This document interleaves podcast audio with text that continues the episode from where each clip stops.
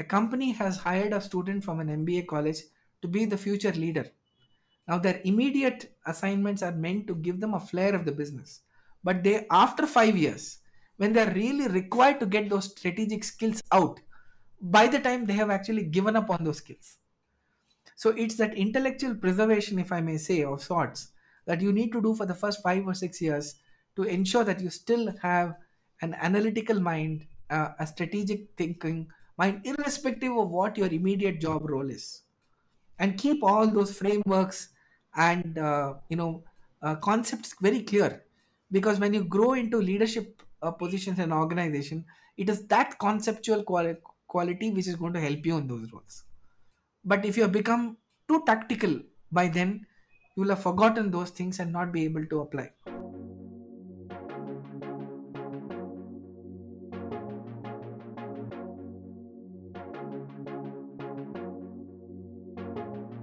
Hey everyone, welcome to a brand new episode of ContraMinds. In today's episode, we are in conversation with Sundar Madakshira. Sundar currently serves as the Chief Executive Officer of Resolve in India. Prior to this, he was the head of marketing at Adobe India. He specializes in brand management, thought leadership, and lead generation functions of marketing and is considered a pioneer in data driven operating models in India. He is also known as a prolific lecturer at India's premier business schools and enjoys listening and learning Indian classical music. So, without further ado, here is our conversation with Sundar Madakshira.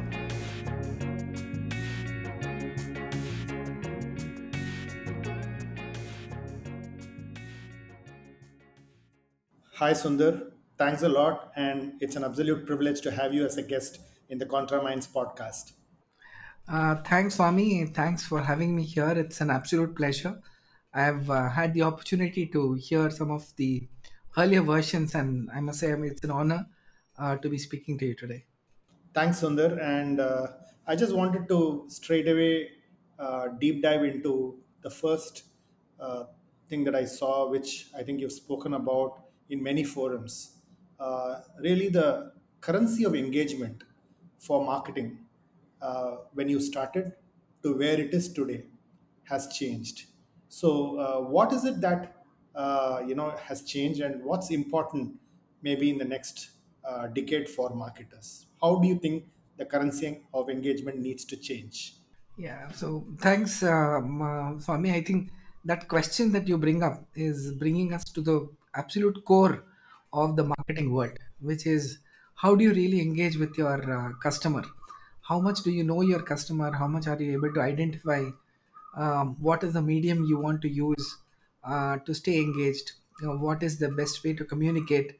And uh, in a two-way process, I think we oftentimes forget that uh, communication is a two two-way process I think in the first marketing class that we were ever taught, I think there was a there's a picture where we said there's an input and there's an output and there's a feedback loop. So we sometimes uh, quite oblivious to that uh, uh, feedback loop, which I think which is where the engagement process actually uh, sort of breaks down. Uh, if you ask me, I think the the currency of engagement, if you are, you know, if you really look at it, has not materially changed over the years, right?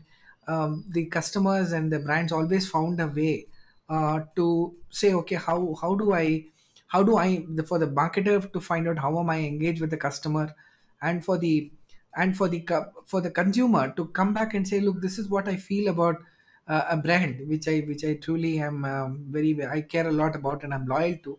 Uh, or it might be also i'm not loyal to anymore and i want to walk out of the brand right? In both the cases people always found um, ways in which uh, you know you can uh, you can communicate to each other. But i think what's happened is because of the fact that today we have an omni-channel uh, you know way of communicating right? This is this has apparently you know become very complex. My view um, and uh, you know putting it in a very simplistic way i would say that uh, the the way in which consumers and brands have to connect with each other uh, the engagement uh, if the focus is clearly on the engagement i don't think it has eh, i don't see any change uh, that has happened over the years however because there are more channels i think you'll have to monitor more and see what kind of engagement are you getting right? It's very important to not to get lost in the data. Uh, you know and uh, then say that okay some you know you can always we are all very smart. We can always have a metric which uh, sounds very familiar or very easy to us for us to conquer. Uh, but that may not be the true reflection of uh, you know of uh, engagement at all uh, i used to always say that you know we have this thing called the customer uh, satisfaction score right? On a 0 to 5 uh, the with, even without doing a survey you can say the customer uh, satisfaction score is 3.6 right? That's because people have a tendency uh, you know to give everything in the median uh, measures of central tendency as they are called in statistics because of which people give you certain score. But i've seen that in many cases despite that score being what it is the customer has walked away and said that no I'm, there are things that which i did not find right. At the same time the customer uh, might even come back and say has come back and say i'm very very loyal. So then you can always turn around and ask why is it that you have given only 3.6 it should have been 5 on 5 for a brand that you are willing to even uh, you know uh, to be absolutely loyal to.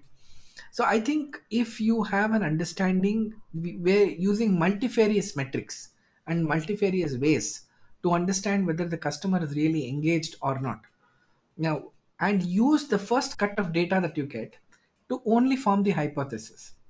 I'm a, I'm a big fan of this, saying that okay, whatever are the first results that you get out of any kind of engagement, it could be an engagement on social media, or it could be uh, in terms of customers telling you in a qualitative survey that they really like your brand, and you know they, it could be a brand uh, awareness, aided uh, awareness or unaided awareness, whatever metric you want to take, and which you believe is the right one for you, because there can't be a universal prescription for this. A new brand will will will think a lot about what is my brand awareness uh, in my target audience versus somebody else who is well established.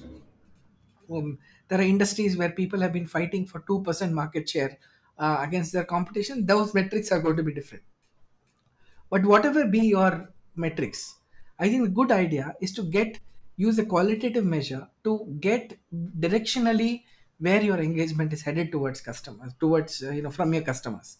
Use those qualitative measures and then put together a much more rigorous, in-depth analysis. You know, Unilever at that time used to call it habits and attitude studies which are much more in-depth understanding of how not just the relationship between your brand and the consumer but the the consumer and the category and the all the other allied categories also so if you are a person who who's actually trying to sell a toothpaste, you actually try and understand how that person is having an oral hygiene regime in the morning, and how does it sort of pan out uh, for different personas and so on.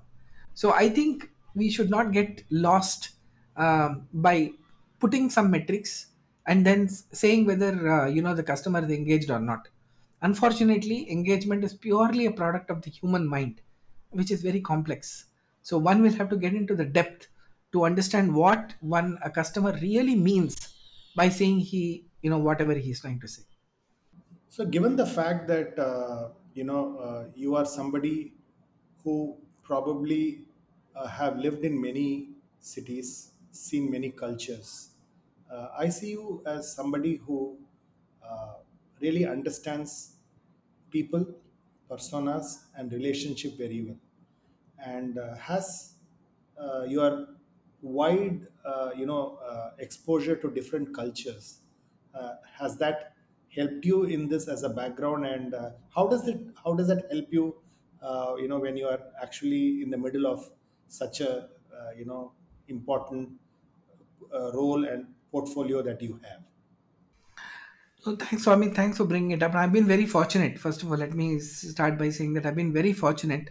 Uh, my father worked for the Indian Air Force, uh, which meant that all our childhood, from uh, the time that we bore, we were born till we got into uh, engineering uh, colleges, I have changed as many as 28 schools um, and I think I don't know. I I should do a more rigorous count, but I think I have lived in eighty percent of the Indian states um, that were there. Now, of course, the number of states have gone up.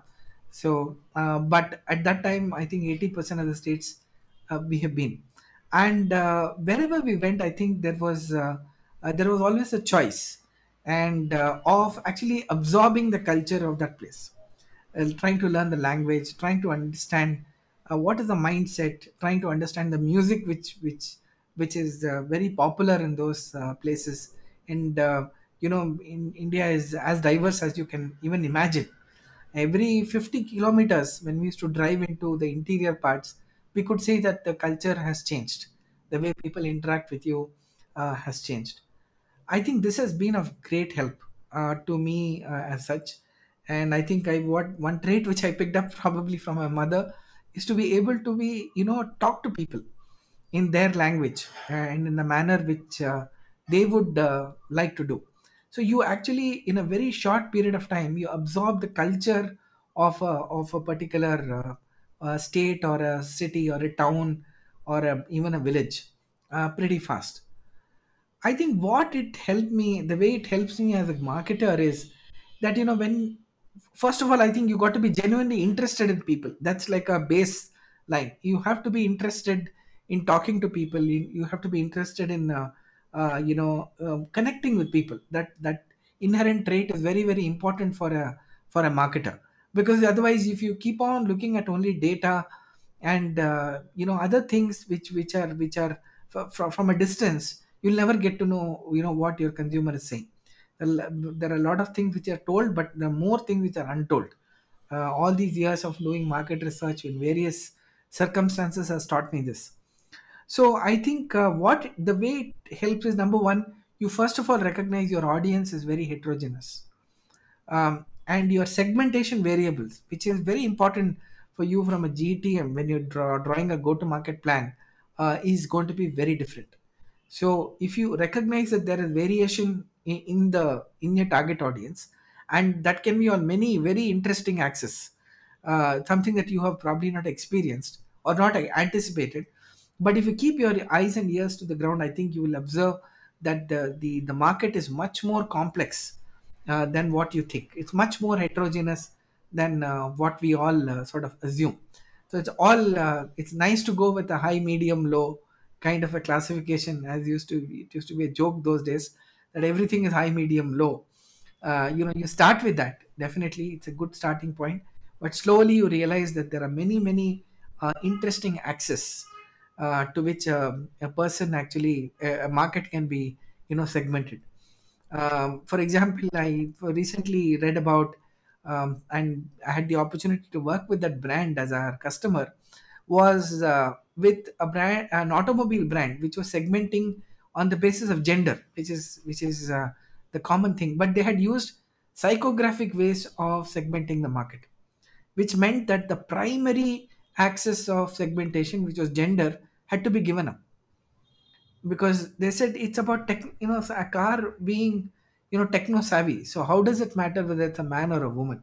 Whereas a type, you know, uh, you know, a, if you look at a typical way we would look at it we typecast it saying it's a man of the house who is going to decide and if it's a woman it has got to be a small car so it uh, that i think that stereotype was broken by this uh, brand so i think um, you know knowing so many languages understanding the uh, ethos.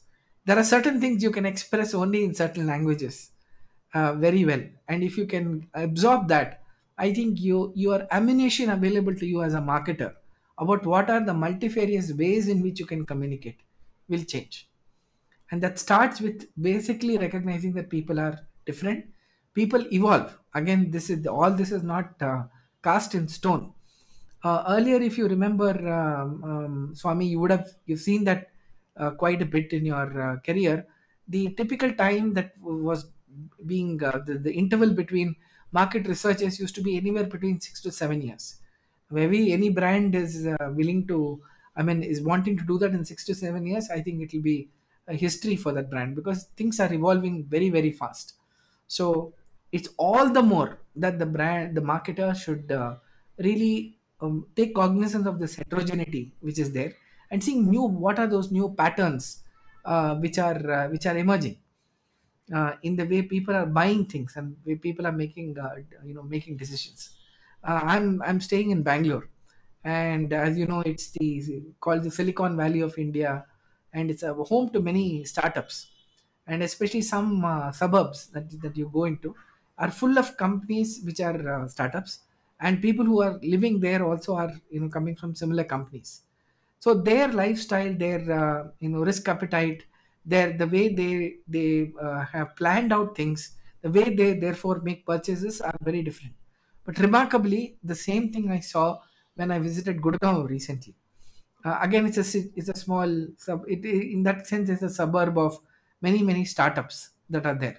So you can't now call it a north and south market it's got many other shades to it and to be able to do that um, you know just knowing that there is heterogeneity in the society really helps us So, Sundar, I think this is a, I think we are seeing great sparks and different threads on how we can take this conversation forward. So, let me try to pull a couple of them together and ask you a very pointed question.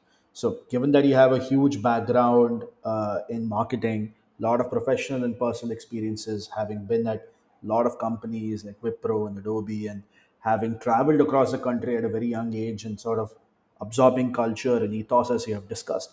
And also another dimension of your career is that you're a prolific teacher, a prolific lecturer, and you and you mentor a lot of students. So with that in context, the question that I would like to ask you is, you know, if you could set up a marketing curriculum, what would it look like? Ah, that's a great question, Vignesh. I think I agree with everything that you said except for being a prolific teacher. I don't agree with it. I'm not sure whether it's a prolific teaching, but yes, for sure, I'm a very passionate teacher. I, I love marketing and I wouldn't mind doing it 24 bar 7. I mean, who, who can not like marketing? I mean, that's my question. It deals with the human mind. So it's obviously something which is always, always interesting um, you know if today if the ma- marketing curriculum would be there first of all it there wouldn't be a marketing curriculum. I think it'll be it'll be something which is uh, and why i say that is that this is something that is evolving right? So i teach a subject called new age marketing and it has been deliberately called new age marketing. What comes under it every year and every semester it keeps changing because by definition it's new age. So you can't have a new age marketing course which has got old age content in it. Uh, that that just does not it is an oxymoron so if i look at it i think uh, wh- what uh, what i would definitely add uh, to the existing body of knowledge knowledge which is already there well established and a lot of those criteria um, uh, hold good. A lot of new things that are predominantly with digital marketing etc have already come into the curriculum. It's it's not a new thing. It's been there for almost 10 to 12 years in a serious manner. But what i would like to add is about tenacity right i think you know there is a there is a psychological aspect about about marketers which which i think needs to be there for every business leader but i think a marketer needs to uh, need to needs to have it more than the others and the reason i say that is uh, you know the you know whatever are the changes that are happening in the market I think it's the marketer's job to be able to sense that, right? First, and then get that knowledge back into the company and re-engineering, re-engineer the company itself uh, towards that goal. Uh, it's a very important aspect of marketing, which uh, what we used to call, you know, we used to do it by doing market research or getting information through the sales organization or other secondary ways of getting that information. Uh, I think marketer marketing has to own. He they have to be the voice of the consumer right so how do you really spot a trend. How do you really spot a consumer need and build being able to build a business um, around it uh, is something which i think is uh, extremely crucial. The second thing i think i would like to add is that uh, you know that uh, ability and that genuine genuine curiosity to learn about new technologies which are emerging. Because if you just see the the new tech the technologies which are coming all of them have an impact on the on the marketplace. It's not just the marketing software. So here i'm not talking about uh, something which is very directly connected with marketing analytics. Those are a given. I'm, I'm not even going there. But i'm talking about uh, technologies which are allied uh, to the area of marketing. And how are they going to have a potential impact on the um, on the uh, on the market is is going to be very important the third thing i would like to say and probably the last one from my side we can go on and on but one one thing which comes to my mind is business modeling uh, ability to be in a very very agile manner how do you rebuild business model right? We've all been through a recent experience which none of us want to ever uh, remember, which is when COVID happened, right? Um, it, it took a while, you know, for companies to get to their new uh, ways of doing that. That agility, if you see, was not the same across all organizations. It appeared like that. But when you actually knocked and checked you know how many companies have really re-engineered their uh, methods of marketing uh, one could see that they were very different. So why did that happen? So why did marketers not change quickly enough? And those who did why did they do it successfully as opposed to the others? I think was about their understanding of the business model itself because marketing is a subject which does not exist in isolation. It's a part of a larger ecosystem. So the ability to rethink the way the you know the business itself is run finding out new ways of generation of revenues uh, for the company thinking about partnerships where you can't do certain things and you know that's the typical synergy where you are partnering with somebody else to get more than what both of you can do individually. I think these are areas that uh, i would like to it, like them to be a part of the uh, new marketing uh, you know paradigm as such um, if you permit me one more, I would like to say the data driven operating model of marketing, the DDOM, as it's called, I think it's very, very essential for customer, for marketers to have. Uh, I will not like to say that it's a new thing. Again, it's been there for five years, but I am afraid that, you know, many people, especially at the marketing leadership level, have sort of said that this is something that should be handled by somebody, uh, you know, the, the new kid on the block in marketing because it's something that you know I can get somebody else to do it. It's too important for the CMO to uh, you know outsource it or um, you know sort of uh, pass it down uh, the hierarchy. If the, somebody does not have that skill, uh, I think they should go back to their B school and uh, you know relearn the skill. It's it's perfectly fine. And also, like you said, a relationship, like you said at the beginning of the conversation, it's a two way street, right? So, on one hand, as a teacher, as a lecturer, you're supporting students and giving them the tools and some, you know, the principles and a general pathway on what it takes to be a well rounded marketer. But at the same time, if I can ask you the other way of the two way street, which is what has being a lecturer actually taught you uh, and how have you applied those lessons both personally and professionally? Yeah, there have been a lot, Vignesh. I think uh, when you teach, I think I don't know how much my students learn, but I learn and at every stage because uh, number one, you have to prepare. You have to sit and prepare, uh, which gives you the opportunity to go back and present it. You know, get that ideal framework. Uh, you got to go back and present because you can't be presenting things which are hazy. So you got to get relearn, sometimes learn new ways in which uh, some subject is being thought about.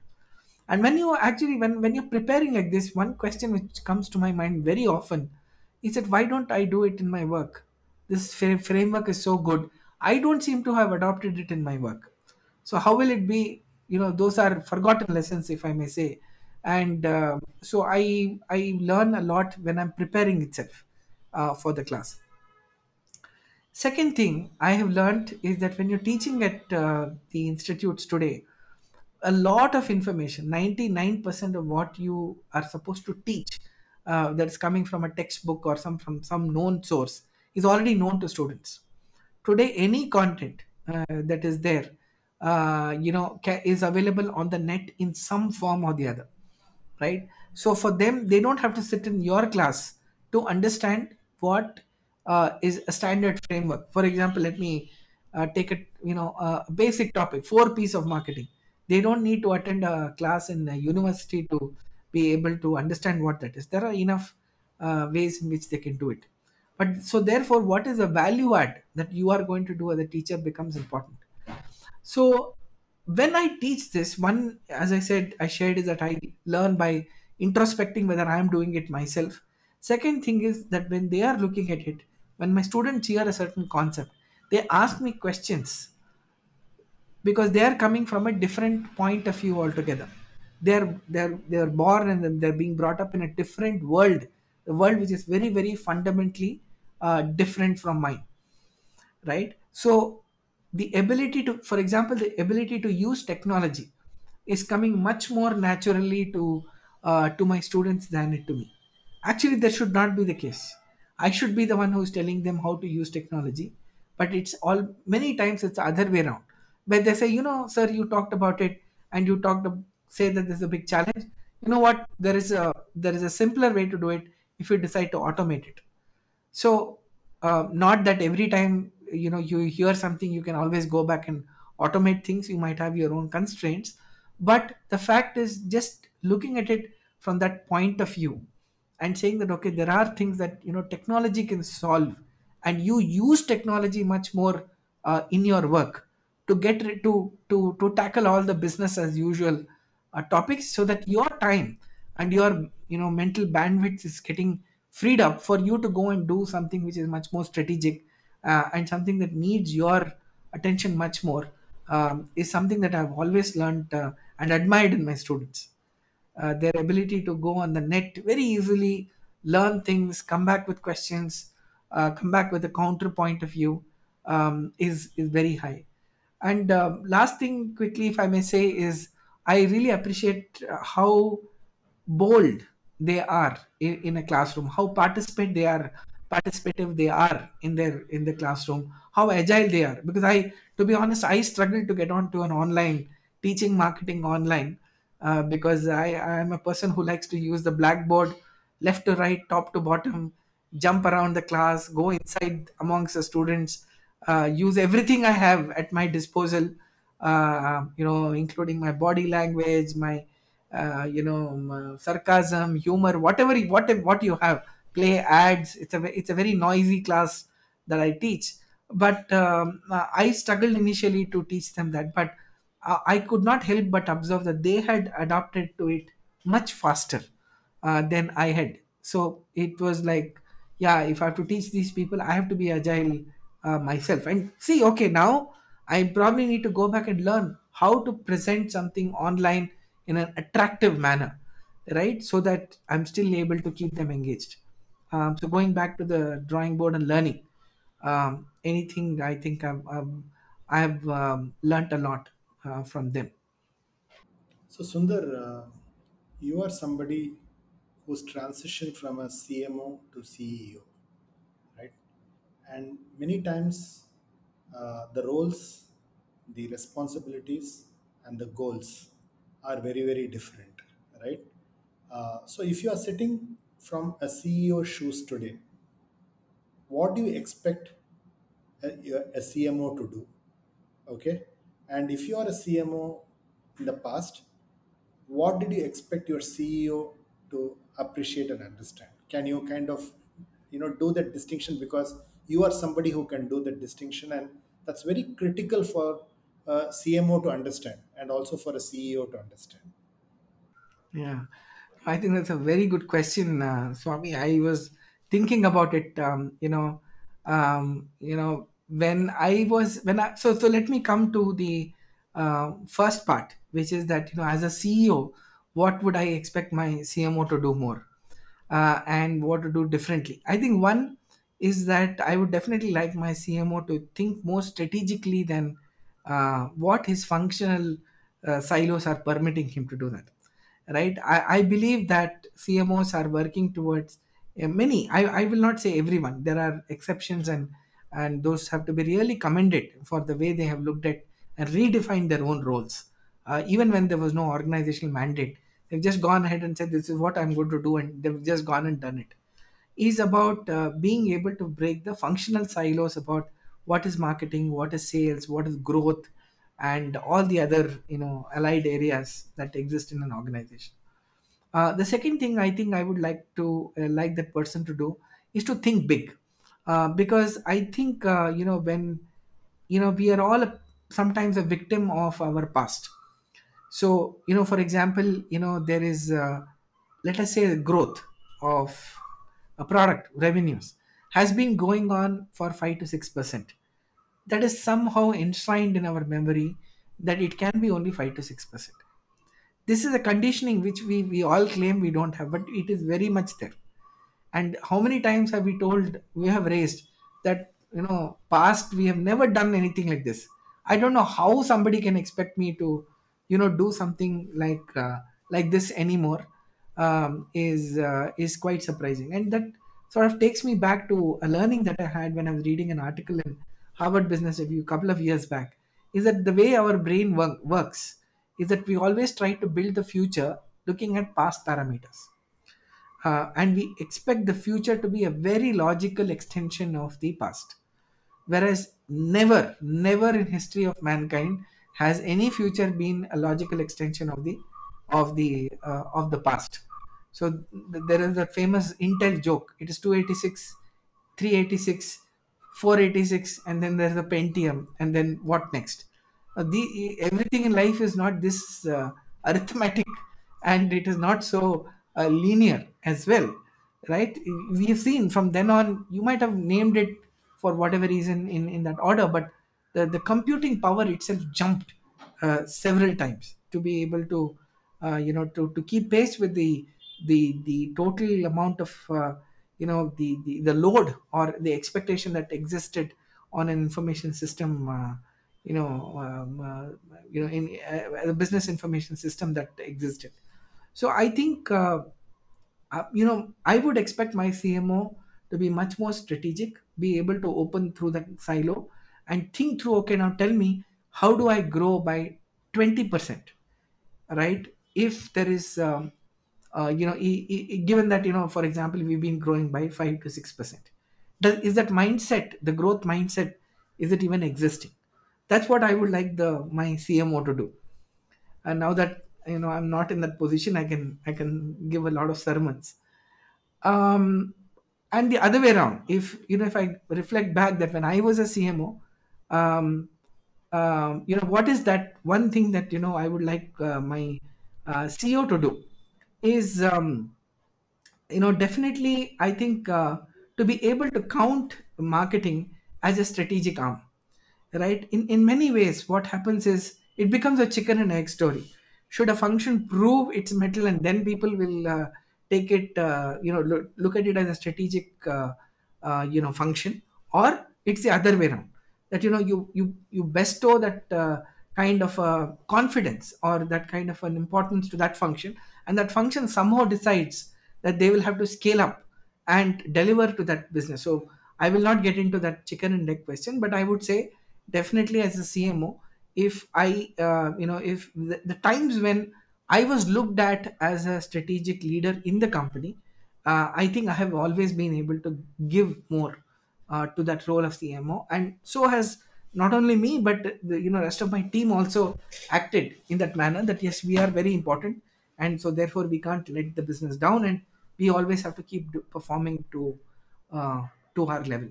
So these are uh, you know two seesaws that i can think of So, uh, Sundar, I think uh, you hit upon a very uh, important point, which is a CMO needs to think strategically. Uh, can you dive deeper and then say what is strategic, right? Because it's a very, very, uh, you know, very used word, right? Uh, you know, so therefore, what do you think is strategic, and uh, what do CEOs see as strategic? See if you look at it you know the number one goal um, for the ceo always has been growth right? It is the growth. It's growth in revenues growth in profit growth in any parameter that you know holds good for that particular industry. Growth has been a very very important um, aspect. And the other piece is trust if you ask me. These are the two things that a, a, a ceo has in his mind where he wants to he should be taking these things and sort of building uh, building on this. So when i say uh, a cmo should be thinking uh, strategically uh, one which i just spoke about is finding out okay tell me what do i need to do? Where do i do i have a plan which is going to help me grow 2x what do i have to do uh, to do that? You know what is a plan that can be given? Removing all the self-imposed constraints right uh, many years ago and let me share a very interesting um, you know anecdote which happened with a with a company that i was uh, you know i was a summer trainee and i was um, being interviewed by the board of the company for what we used to call as ppo i don't know whether it still exists the pre-placement offer that that was there.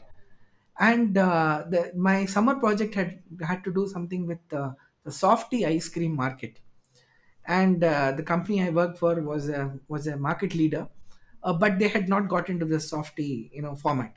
So they saw the potential. They asked me to do a national uh, uh, you know market size estimation about what the size could be, and then of course maybe subsequently decide whether it's attractive for them to get into that or not.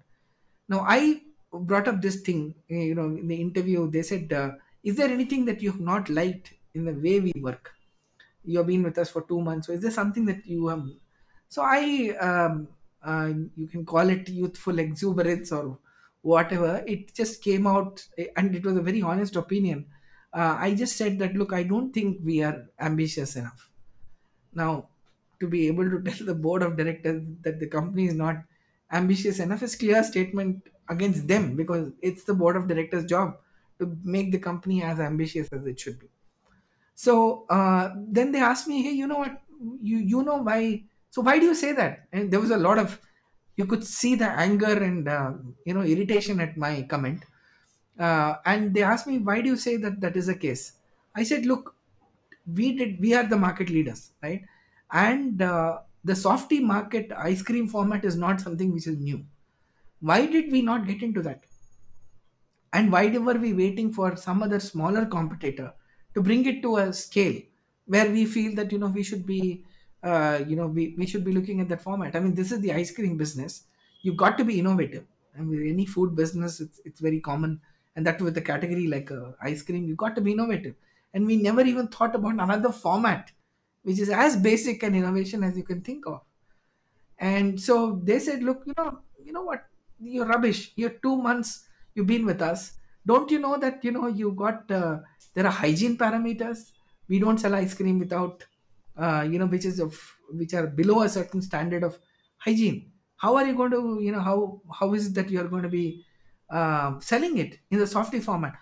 And I think with the, with the same exuberance, I, I said, look, today you have seen the market and suddenly, overnight, our research center has come up with an option by which this ice cream, which could which was not hygienic all these days, can be made hygienic.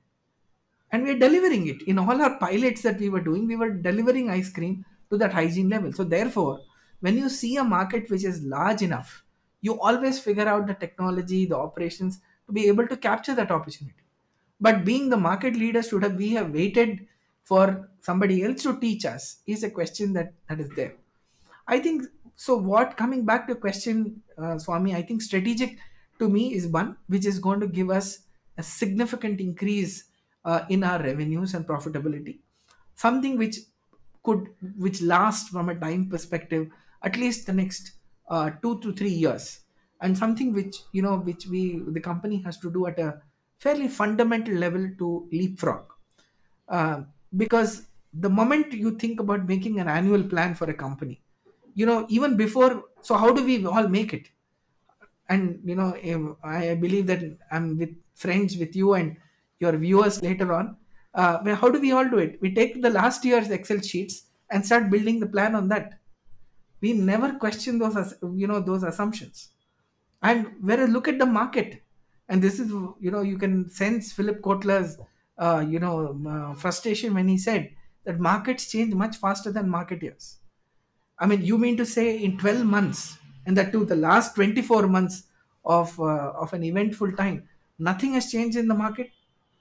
Nothing is going to be done by competition. Uh, the, no technology which has uh, you know impacted your life. Uh, no change in demographics which have happened. You know, so all these things, I think uh, you know, leaving it aside, I think the habit of coming back to your business, if I may say, you know, just from a from a work rhythm perspective. If a cmo can come every day to his work questioning a lot of the you know constraints which are trying to pull him down and his business down and think about a workaround saying how do we overcome these challenges? Oh i'm not good in entering china. Good. So can we think about a partner? So sometimes these decisions are parked for for someone else to take make the decision. I'm a little disappointed when some of us and i'm no exception till very recently when i say when i hear cmo say business has to decide this. You are the business. What are you expecting someone else to be? I mean you are marketing. Unless you know for some reason you think business marketing is not a part of business which is a bigger disappointment for me. Uh, i think uh, one should say no i'm taking the cudgels and you tell me which company in its right frame of mind will not have a set of leaders going out there in the market looking for new opportunities committing that okay they will they will make a certain business plan work and um, um, you know and, and and deliver the goods. No company in its right frame of mind will ever do it. Yeah they may put some frameworks they may put certain caveats and you know there may be some governance mechanism which are all very very fair and uh, but i think uh, uh, the time has come for cmos to start doing what they were doing very well earlier. But i think over the years that that role has been sort of uh, submerged a little bit. That's what i would say. If you can help uh, build that you know 30% growth for your uh, for your ceo and i'm just taking 30% as a very healthy growth. Now in another industry very very healthy growth maybe 12% and in another comp in another uh, you know startup kind of an environment which is new um, um, 200% maybe healthy growth because all depends on base figure. But as you i'm when i say 30% it's more symbolic of a healthy growth. And say look this is the business i'm going to add with a complete p&l not again come back and say i'm going to run these five marketing campaigns which will give me 30% i'm giving you a business case and marketing is a part of it and i thought through everything and this is how we should do it i think the you know it's, it's that will be great that's what i would call it strategic Fantastic, uh, fantastic points, Sundar. I think uh, you've touched another raw nerve, I would call it, which is you know thinking of marketing as a business. Uh, I think that's a very important thing. Tell me, uh, but more more CMOs will keep on saying that you know I'm not responsible for the product. I'm not responsible for revenues because certain distribution I'm not responsible for. You know, uh, certain costs I'm not responsible for. So therefore, then how do you uh, think I can be held responsible because I can only control the budget that you give me, which is the marketing budget. So I'll do more campaigns, I'll do more, uh, you know, branding work, uh, which then is the constraint that they put themselves around. How do they come out of something like? You know i think uh, our life in you know has been made simpler by uh, first lesson that we got in marketing for me which is there are marketing has four p's of marketing so you by by you know take taking this position that you just mentioned you're relinquishing four three, three out of the four p's already and then you can't say that look you gave me a four wheeler but i have made it a one wheeler now because I, that's all i can do I think it's some of this concern. I agree with you. This is a very uh, practical situation, and uh, one has to, uh, you know, one has to contend with it. That, but I think that's what I'm saying. When when marketers start looking at, you know, their job as to be running a business, and collaborate with the others. So, for example, if there's something that is, you know, holding us back because there is a certain distribution chain that is not working for us, because of which whatever we do is getting suboptimal. So, for example, you're doing a lot of activation in uh, say tier three cities. I'm just picking up some something like that, without there being a proper distribution there right? Um, you got to come back and say hey you know what? One of the two things is going to happen. One uh, uh, if nobody is going to do anything there i am not going to do any marketing there. So which means you got to be very specific about what you want to do right? I think the challenge with marketers is that many many people do sort of communicate in qualitatives. That has to change. That's why i was emphasizing on the topic of the data driven operating model for marketing. It's a zero sum game. How much ever you like. If the, you touch one data something else is going to get impacted. So if you want to spend more on awareness your uh, your propensity of you your ability to influence purchase might come down and you have to decide what you want. So it's a in some sense in a given period of time it looks like a zero sum game that is there. So if you are data driven and if you are business driven and look at all the aspects. So, for example, you know, uh, you you are uh, perennially suboptimal in the way you're giving retail margins for a for a for a product. The product is not going to work, and you've got to bring it out, rather than keep on saying that look look at my top of the funnel parameters. They are so beautiful. My tofu is is is great but you know my bottom line is you know is not happening. It, it is very common. This is very common because marketers define their own metrics measure their own metrics. They present to themselves and they are feeling very happy about it. Market the ceo the cfo of the company does not understand any of these metrics right? Which are you know marketers best kept secrets right?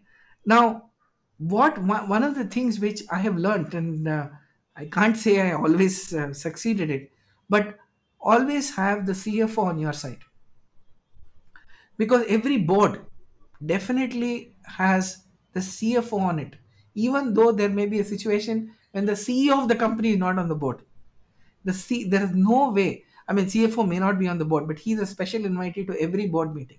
Why is this? Because anything that they discuss, anything they touch, any decision that's making direct impact on the top line and bottom line of the company.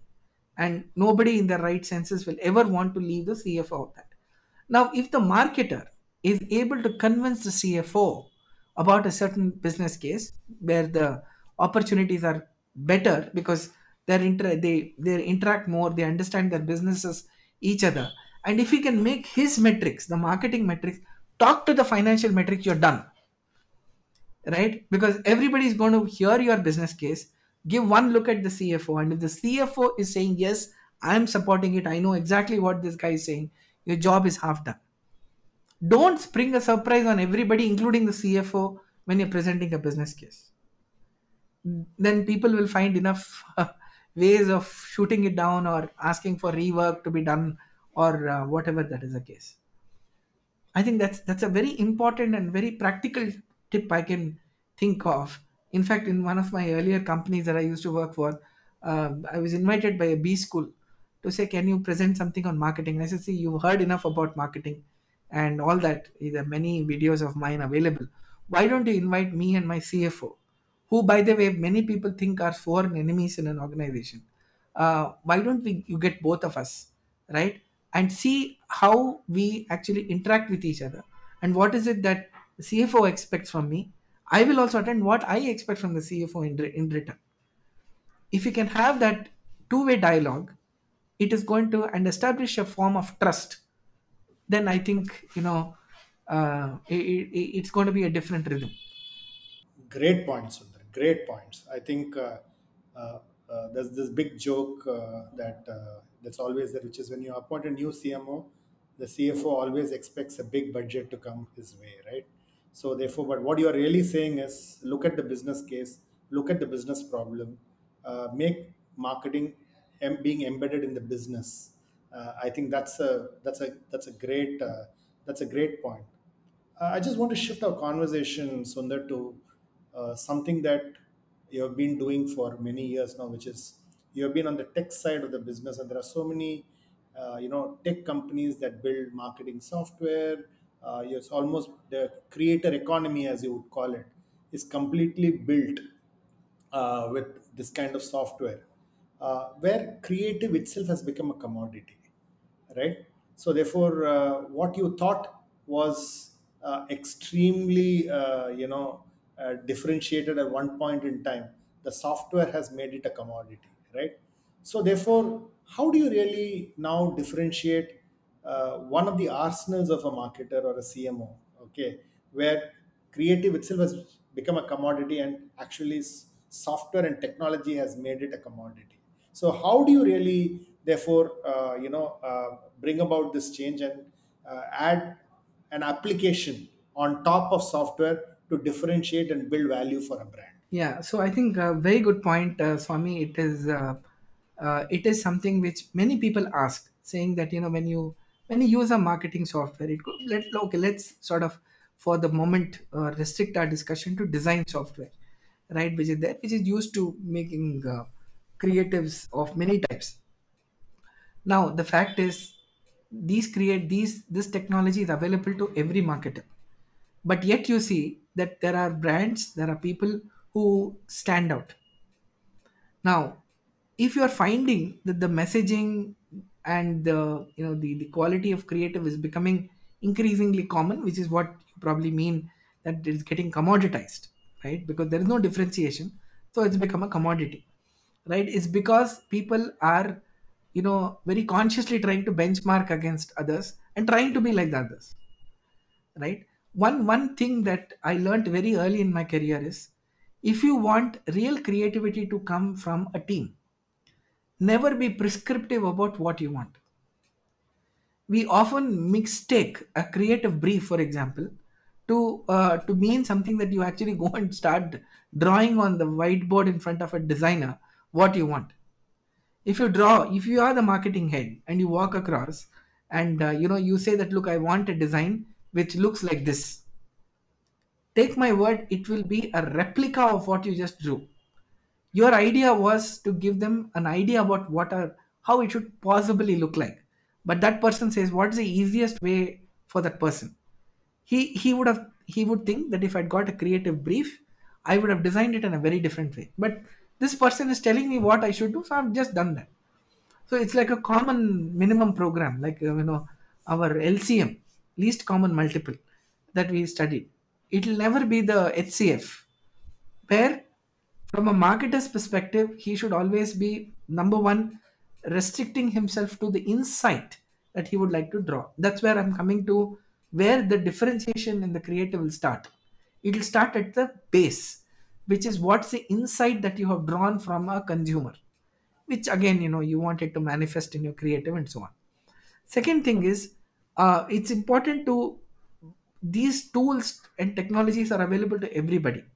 But i think the person who understands this insight the best and is able to come up with multiple alternatives for this and present it will be the person who will probably be best suited for um, uh, you know for um, uh, for bringing that differentiation in terms of design. So it will not get commoditized right? I mean you, you just take movies for example.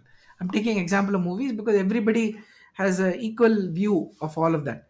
Now the same software is used to make uh, an oscar winning movie and uh, another movie which uh, is probably a very mediocre movie. The software is the same. It has not commoditized uh, for example storytelling. It has not commoditized uh, the way in which an insight is converted into uh, into a message it has not um, you know it has not um, um, stopped from people from saying okay how do i carry the same insight and the same message across multiple channels so this is where you know creativity there is there is ample scope for a person to create things which are very different now, if you, what could potentially be causing this is not access to the technology. I think what is happening is that in the rigmarole that we all sometimes fall a trap to, and that ability to, okay, let's get something done quickly.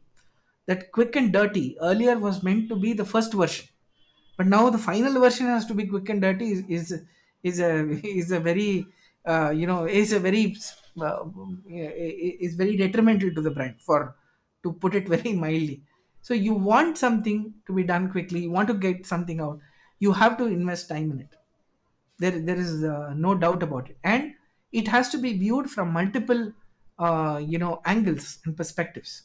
How will my potential customer look at it? How will my uh, you know um, how it, does it sort of marry to the insight that i want to talk about? How will you know how does it differentiate itself uh, with the other you know messaging i'm giving? Do i have an opportunity to take this to, uh, to a whole new level uh, you know i'm um, you know i'm a big fan of paperboat for example. You know look at it. You, you just talked about commodity right? What can be more commodity commoditized in summer in india than fruit juice right? And it's available for anywhere between 10 rupees a glass to 2500 rupees uh, a jar in a in a five star hotel. But they took it is a commodity. It's very much uh, competing with them from a product perspective. Took a very different route took a route of uh, packaging uh, took the took the route of pricing it in a unique way making it available in a certain way giving a very emotional narrative to a commodity. Uh, i always say that you know whenever a brand has to be launched it has to be launched on a very functional parameter. You can't take an emotional route. But the exception to this is paperboat which they launched on an emotional part thinking about it's as commoditized as salt in my opinion but i think they've fought that very well and uh, come back. Technology will only help you get this to life in terms of how it is. So I think uh, moving from sort of monoliths to individuals, I think uh, we just touched upon the creator economy, and I just wanted to know that you know, uh, I think we are having multiple technological tools, like you said, which have come into play, like like your uh, no code tools and your marketing stacks and your playbooks and other it's almost like a strategy stack has been built for any individual person to basically go online set something up ship it. You have social media to promote it. So when you have a thriving when you have so much of energy towards the creator economy movement uh, you know what are some fundamental principles of marketing that you know a creator an individual needs to keep in mind as they're trying to grow their product or service in today's economy Very good question, Vignesh. Again, it's a, it's a, you know, one has to definitely try and break break that clutter, because it is it is almost looking like that playbook that you refer to is something which is available on the net, and everybody seems to be, you know, tends to, uh, you know, just replicate and say, okay, this, these guys have done it, so let me do it like this. I wouldn't like to take the names of the brands because, uh, to be honest, I don't know the sufficient inside story of those brands, and that's why and I don't have the permission to use their name so I wouldn't. But two brands, you know, which are from the same industry, have taken very very different routes uh, to you know to to or what appears to be different routes, but ended up you know with the same result sometimes and different results sometimes. So when when you know uh, coming back to your question, when you're looking at uh, building anything that's there on marketing, number one, and we've been told enough number of times, is that I think it needs to be clear on who is the target audience and what is the consumer insight which is driving me towards you know communicating that business right? I can give you two examples very well known examples of nike as well as uh, starbucks right? So the founder is the custodian of that knowledge in these two companies. And they were driven by that insight about how they will grow how they will improvise how they will innovate and so on. The moment they lost sight of that insight no matter what they did their marketing mix stopped working.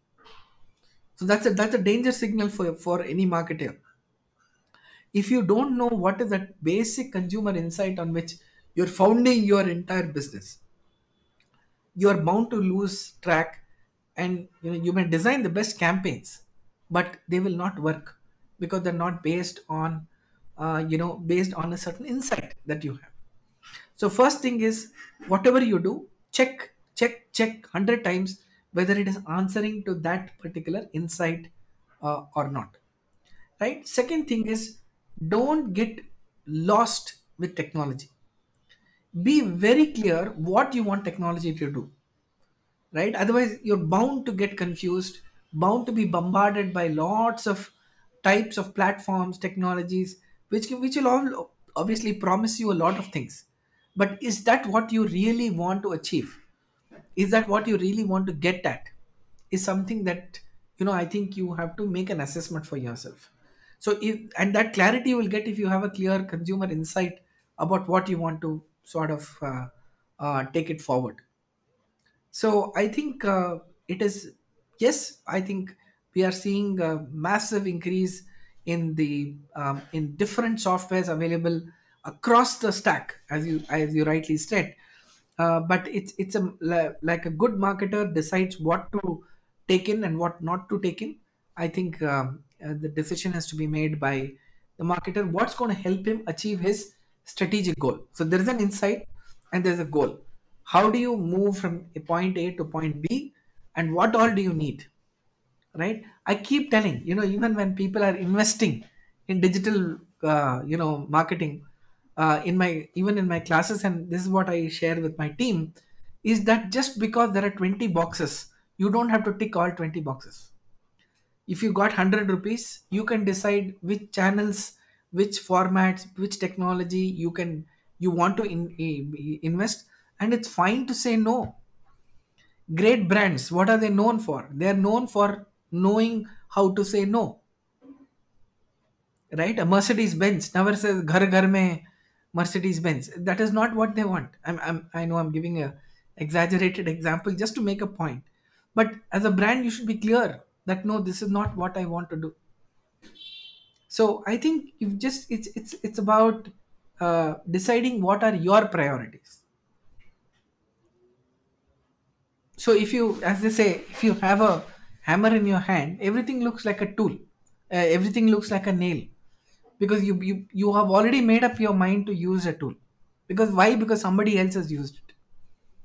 And the other thing if i may say quickly add is you know keep some money in your back pocket in from your marketing budget to be able to do these low uh, intensity marketing experiments. So you don't know. For example how a tool works. I think you should be fine to you know invest a little bit of money just giving it like a spin to see what what it can do for you. Suppose someone comes and says i'll help you with social media listening tool. I have something. Good great. If you're convinced that's the way to do it go ahead and do it. But then what are you expecting out of it? And you know investing a small amount is fine. But whatever you do today's world vignesh it's very important that these have to finally talk to the metrics that you have set. Marketing is not today about printing brochures and making ads and getting tv spots and uh, you know running a clever campaign. Um, people will give you a big pat on the back for having done all this. Of course these are core marketing functions but they come at a, uh, with a lot of accountability about how those resources that have been uh, allocated how do they justify business so even before you do any of these things, let us say you're talking, you, you're evaluating a analytics tool. What are you expecting out of it? And what's the business outcome that's going to be there? If you're not able to set those goals, then you're taking a big risk in that investment. You may get it wrong. It's okay. As I said, it's only 5% of your budget, which is not going to burn you. And if you don't do these experiments, you may never learn. So uh, you got to balance those two things. So Sundar, uh, I also know uh, you are somebody who likes music, and uh, so when did you start uh, learning music? Where did this interest, you know, get, uh, you know, get a spark from? And uh, what really prompted you from, uh, you know, jumping from, you know, uh, somebody who appreciates music to somebody who practices music, and how does this help in your professional life? Yeah, for me, actually, that's a little tough question because I really don't know when I got interested. I think from a very young age, uh, there was music all around me. Um, in our house, uh, too, there was a lot of music. Uh, my mother used to sing, uh, you know, classical, semi classical uh, film music uh, a lot. And my uncle used to be, you know, playing a lot of music in the night uh, which is um, uh, you know from uh, Ceylon station, as we used, we used to call it, and uh, Sannai Varnin in Lalayam. That's where we heard the word Sannai for the first time. Uh, there was a lot of music which used to start from nine o'clock in the night all the way up to you know 11, 11, 15 uh, till the concert used to be over. I used to be listening to a lot of music uh, since I was a child. Um, and from then on, I think uh, there has been a strong urge to learn music. But um, unfortunately, uh, you know, I uh, started twice and I had to give it up because my father was in a transferable job. As I mentioned, there was a lot of plus uh, in that uh, kind of a lifestyle, but it brought too many interruptions, and we were in areas where there was absolutely no access to somebody teaching music and all that. So I'd give it, I, I gave it up twice. But i think uh, once what happened was i was listening to uh, a concert a live concert with some of my cousins. I, I was about 31 32 years of age. And uh, you know the singer at that time he just you know went on to a higher octave. I don't know what happened at that moment. I just said look for me i think this is very very intrinsic to me. This is too fundamental for me to even sit and evaluate how far i will go with music. I don't think I've ever sat and evaluated that if I sit and you know learn, you know what level can I play to. just learning itself was a, is a big thing for me. And that very minute i turned towards my cousin who was sitting next to me and i told her you need to take me to the teacher who was who uh, taught me for 14 long years. I learned the veena from uh, dr rama parthasarthi unfortunately he passed a- passed away 3 years back. Um, so um, to me i think uh, you know the construct of that music was very important. So when when when i would hear a classical uh, raga I, I predominantly uh, learned the carnatic uh, style of music. And uh, when there would be a certain formation i would say why does this formation of uh, notes why does it create this kind of a feeling in me? Um, with strong feelings in me. So uh, that is how you know i started learning and then i could match that okay it is these uh, you know string of uh, um, notes which are actually producing this kind of an emotion in me. So it was more like a mixing and matching and i really love, loved the construct of every kriti that was composed by the great masters. Um, and i think uh, learning music i think one one aspect uh, two two two things i would say that as a marketer i always use uh, i always look at music as a big tool. Uh, you can change the mood in, uh, in, a, in a setting in in two minutes by changing the music. You would have seen this when you go to a mall on a on a sunday night you know 8 o'clock they're about to close. They pay placed uh, they usually play very fast paced music for people to just buy quickly whatever they want and get out because it's already 8 o'clock and it's coming to closing time. Whereas on a tuesday afternoon at 2.30 uh, you know there'll be very very few people in the mall. So you might want them to stay as long as you want them because then they'll likely to buy more. This is a very i mean very uh, salesman use of uh, music as a tool. But the big impact music i think has on all of us. Uh, we may not be even aware of this i am aware of it because uh, i've been more conscious about it. But even a small child uh, when you play the wrong note uh, you know it's got a scorn on its face. Uh, saying that the music is in all of us i guess. And um, um, the second uh, application for me personally um, has been that fact that you know uh, whenever there's been a stressful day or uh, I need to change my mood, um, uh, I think uh, you know it comes in very very handy. I remember you know uh, one incident which happened in Palo Alto. Uh, you know, I, I was there with my leadership in uh, one of the companies I used to work for, SAP, and suddenly Hasso Plattner, the founder of the company, um, you know, just came and sat in front of me and uh, he and he all of us were sitting and he said okay what do you think sap should do differently i mean we were all very innocently we had gone there to work on something else and suddenly the founder of the company is standing in, sitting in front of us and what should sap do you've got to be very uh, you know it obviously created a lot of anxiety. But you will not believe this swami. I, it was a blank for me. That entire meeting I could able I was able to sort of relax by letting one raga suddenly from nowhere that raga started playing in my mind. And all I remember of that of that meeting was that raga that was playing in my mind. I, I hope I made some sense to Hasso Plattner because I when I went back and checked uh, uh, the payroll of the company, I was still on the payrolls of the company, uh, which meant that I was still around. But what uh, it gave me was um, uh, maybe it was like a what shall I say? It's like a immunity that it gave me from that stressful uh, situation. So you play Nalina Kanti for two minutes. I think anything can it can totally take you to a different world and see that and other thing is you know we in our minds we think about north indian music music from the south music from the east folk music and so many other types. Uh, the more you know you you travel across india especially you'll find that the music actually becomes more and more similar. You know uh, i've heard uh, people playing some very very um, you know ragas which i thought were very very very typical to carnatic music but they were playing it in the folk style in in some some boy sitting on a tree in bihar was actually playing that near my house and i couldn't help come out and say what is this fellow uh, you know what is this guy playing here of all the places where i never expected that that raga will be uh, played there. Some ragas we are all familiar, right? They are all common between. Uh, they are pan India, but even in that, uh, it is there. So uh, you don't need to really put any filters i think it's, it's a boon. If you can really enjoy music as they say it's anytime anywhere.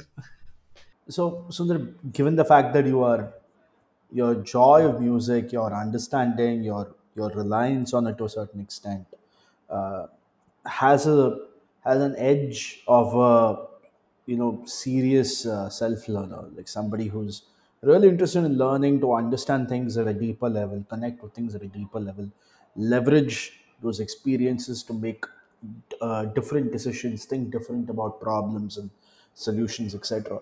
So, being somebody like that, a question that I have for you is, you know, what advice would you give to young graduates who are coming out of the hallowed marketing departments in the country about what are some of the harsh realities that they have to deal with once they leave the confines of the safe and uh, trusted classroom?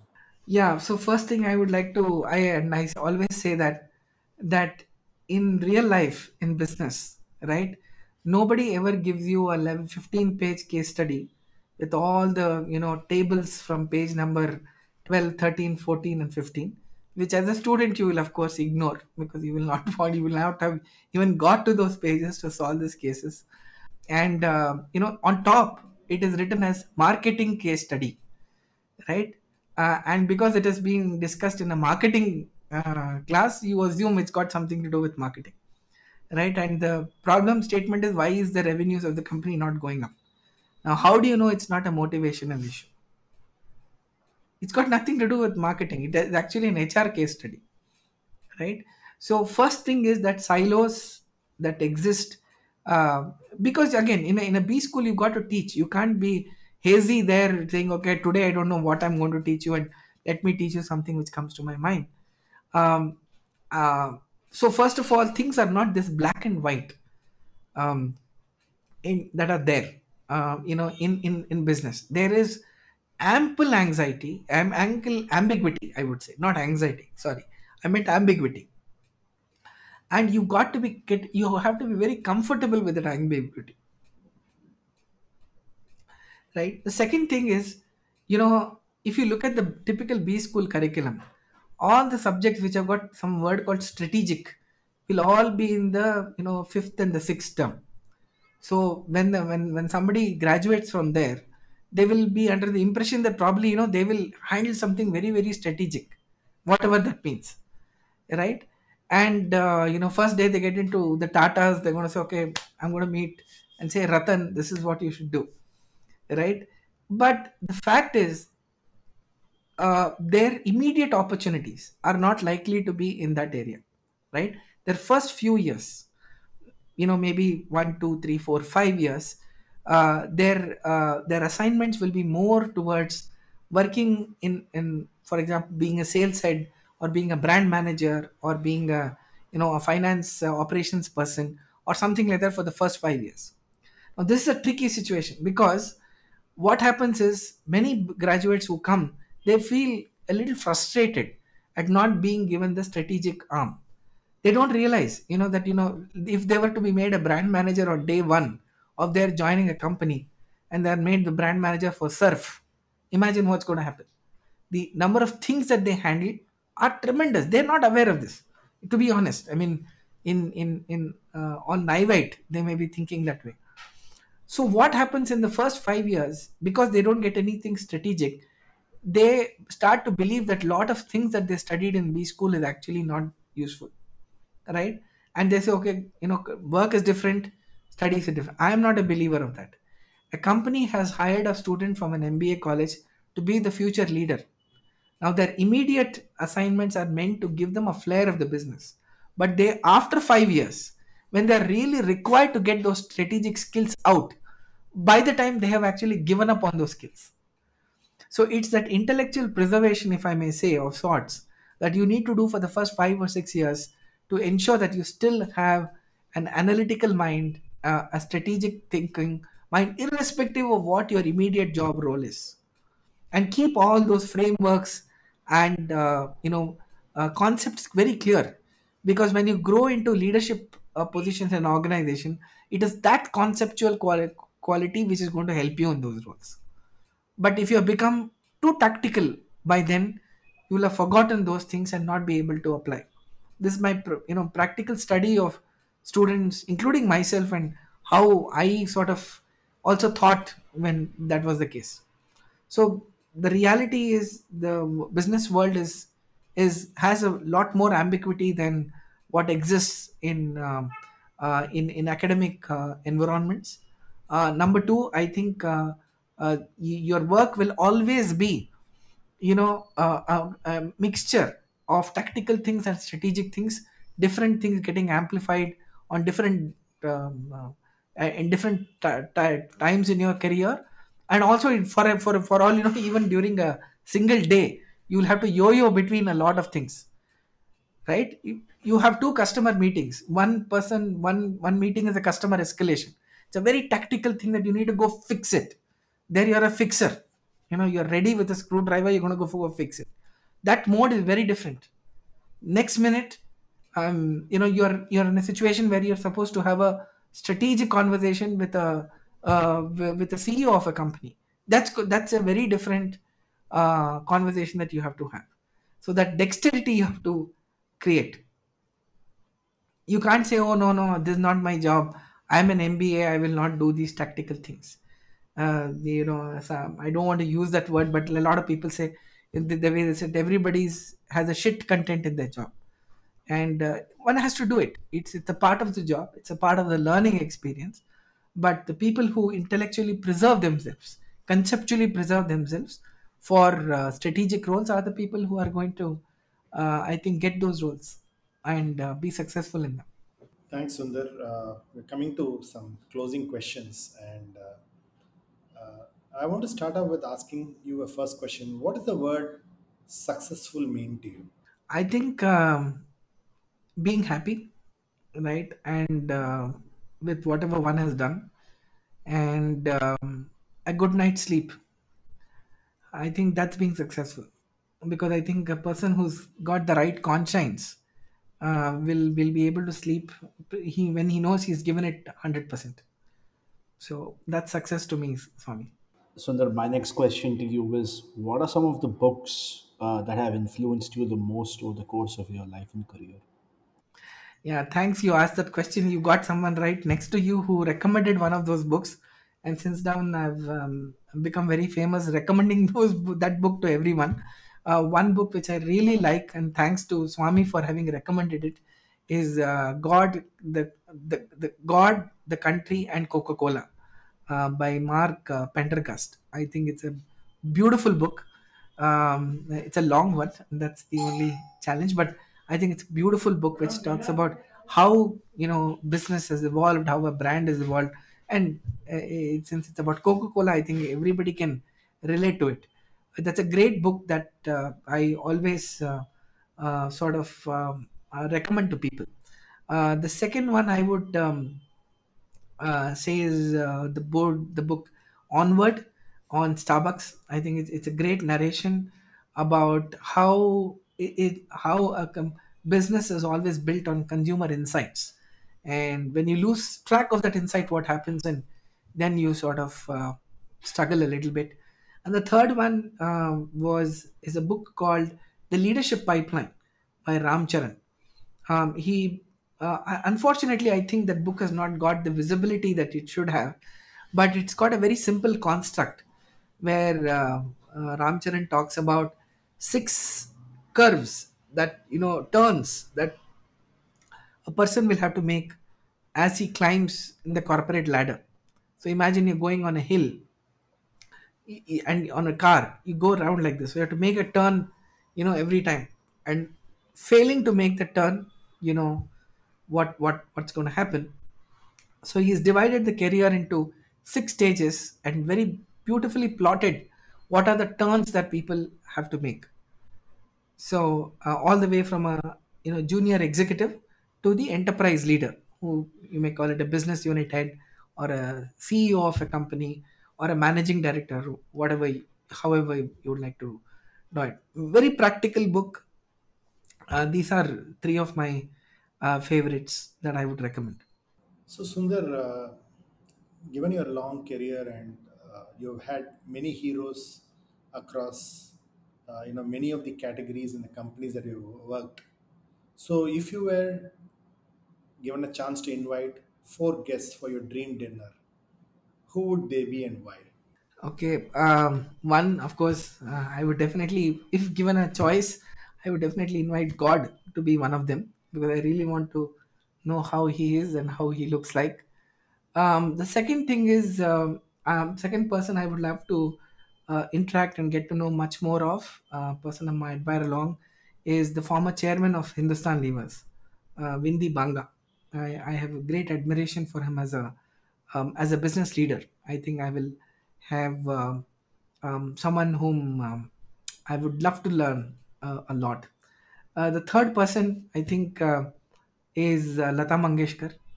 I think a person whom I think the whole world admires, uh, and I'm no exception, um, because I really want to check whether that person existed in reality or not.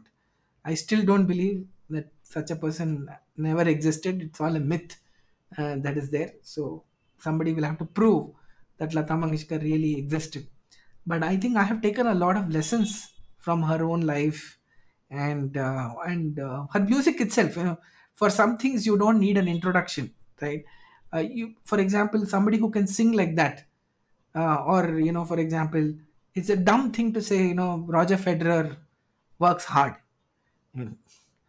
What do you expect right so you some things don't need any explanation right? Uh, i think uh, when you look at a rose it, it's just so beautiful. Does anybody have to tell us see how beautiful it is? Maybe if somebody has to tell it maybe it isn't uh, that's there.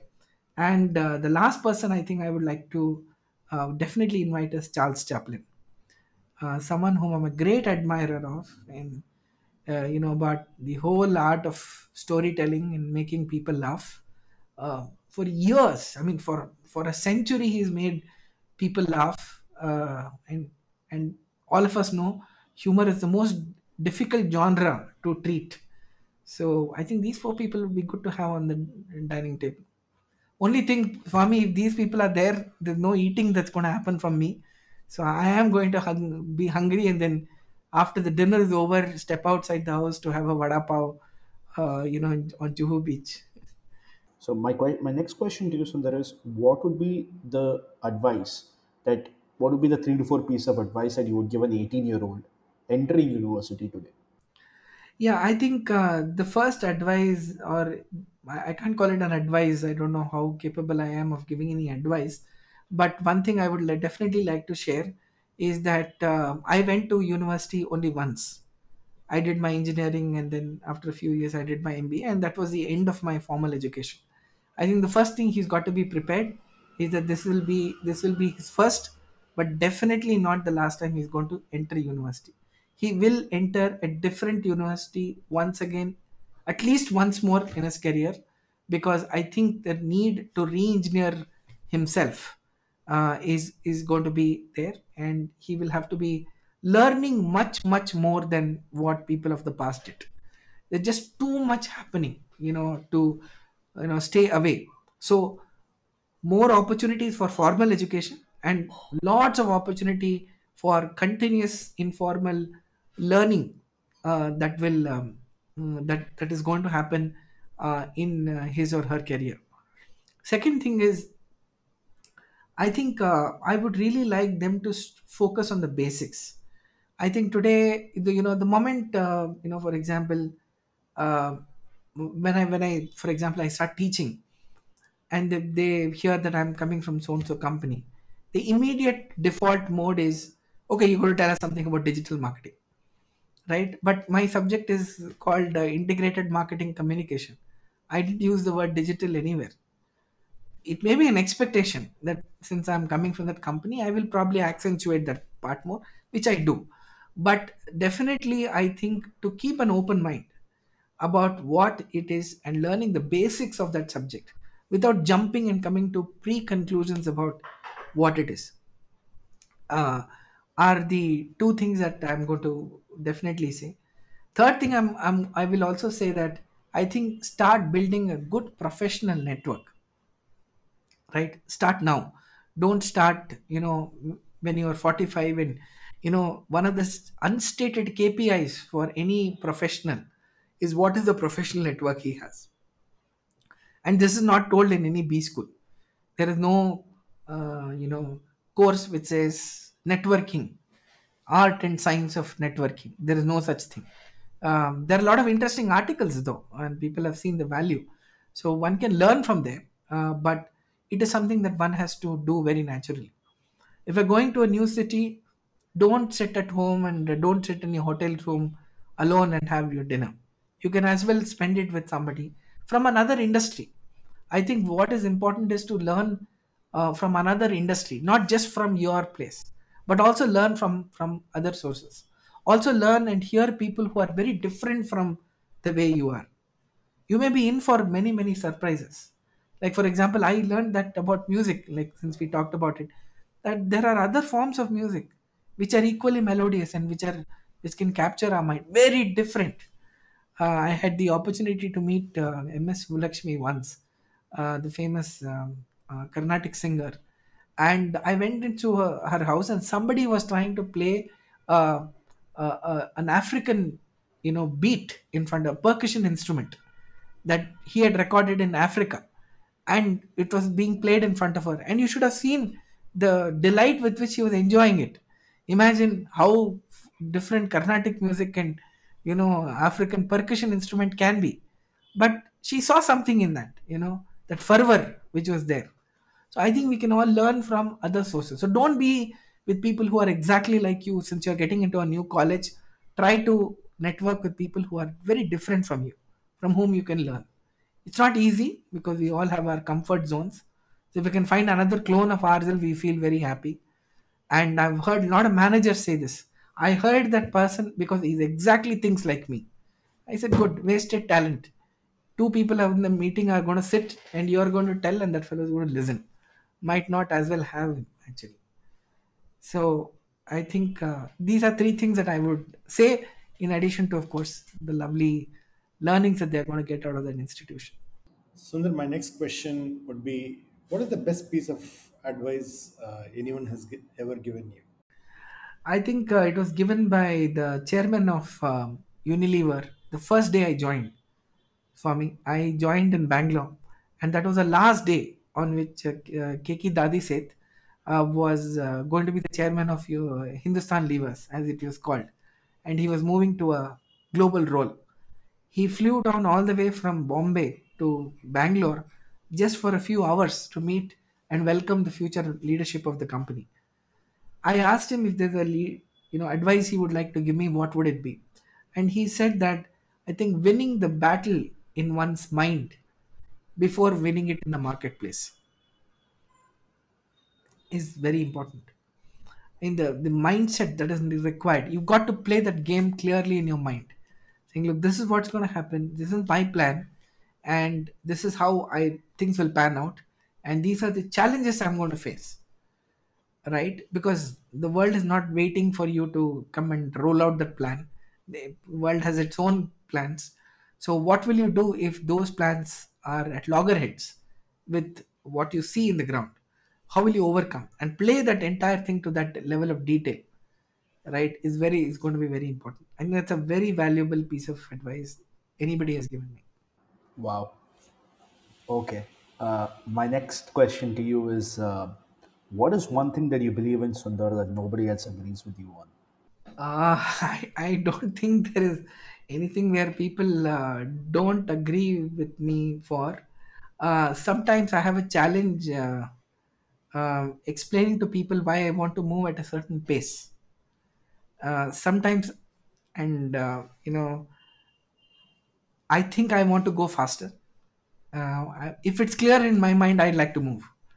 Uh, I don't like to sit and uh, intellectualize on things which are clear to me. But uh, to be fair, uh, you know, you are a part of a team always, right?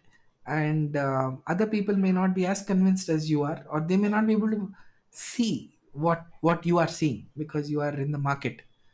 So I sometimes have a challenge explaining about how quickly I would like to get something done. I get a little you know thrown off the track if people don't immediately agree that yeah yeah yeah this is the way to go Yeah. So uh, my last question, Sundar, Sundar. So my last question, Sundar, is uh, uh, who's the guest you would like to see featured in Contra Minds?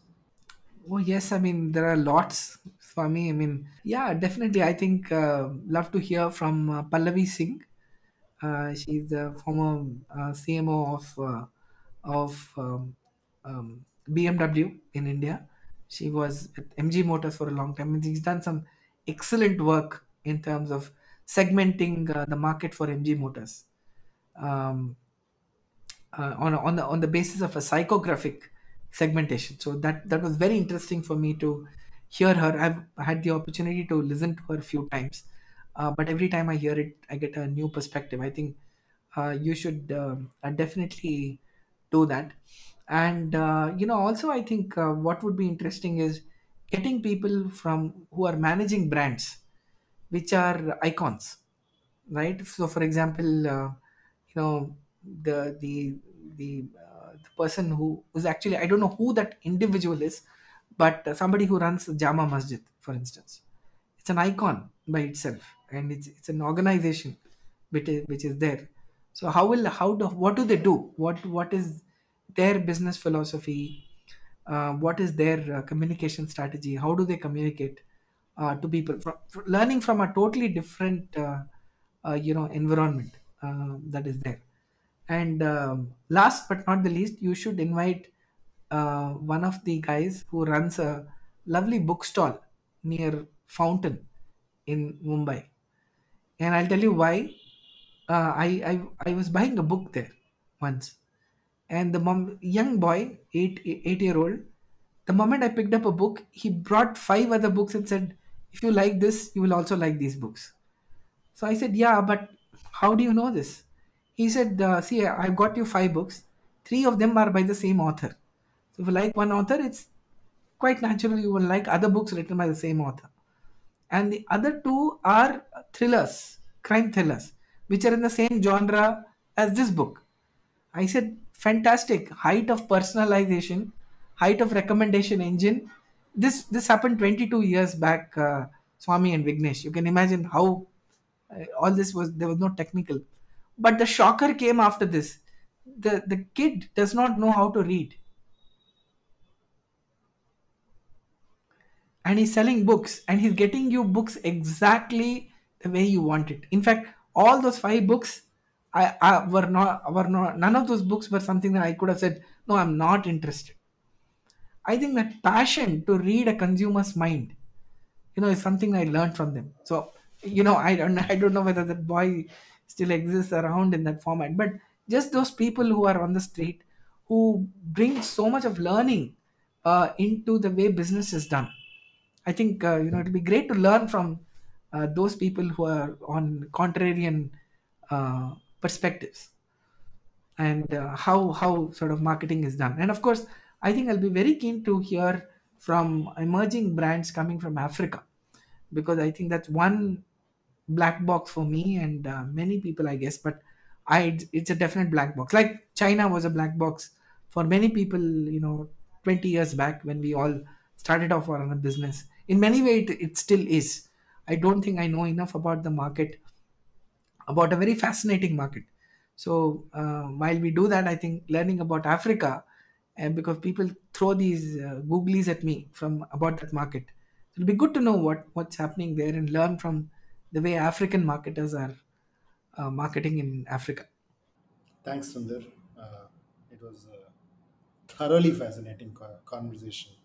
I think uh, the width and depth of what you have gone through in your professional life, uh, the deep sense of, uh, you know, uh, I would say, uh, commitment and the way you saw it and the way you explained it and the way you had uh, you know your thoughts on it and some of the advice that you gave were extremely authentic and uh, as they say authentic brands really last a lifetime and i'm sure that's something that you have learned and you've perfected that and that seems to be coming out in this conversation thanks a lot and lovely having a conversation with you Thanks, uh, Swami, and thanks, Vignesh. I think when you talk about authenticity, my business leader I personally admire a lot is yourself, Swami.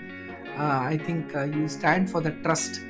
Um, you know, earlier uh, when we used to work um, as our agency uh, in our company, and since then, if there's somebody whom you can always go to for a very well grounded, well rounded, uh, you know, advice, uh, it will always be Swami for, for not just me. I've heard that from from many people. So thanks for having me on this uh, show, and I hope your viewers uh, get something out of it. And I'm very very keen to hear the episodes. I've had an opportunity to listen to few, but will now be a regular listener to the subsequent editions as well. Thank you so much. Thanks for listening to this episode. For selected links and detailed show notes, visit www.contraminds.com slash blog. Follow ContraMinds on social media and let us know who you would like to see next on the podcast. If you're listening to ContraMinds on Apple Podcasts, do share your comments and give us a rating. We are keen to know what you're thinking. ContraMinds is also on YouTube. If you're listening to the podcast on YouTube, hit the subscribe button and stay up to date on all our releases. Thanks for listening and stay safe.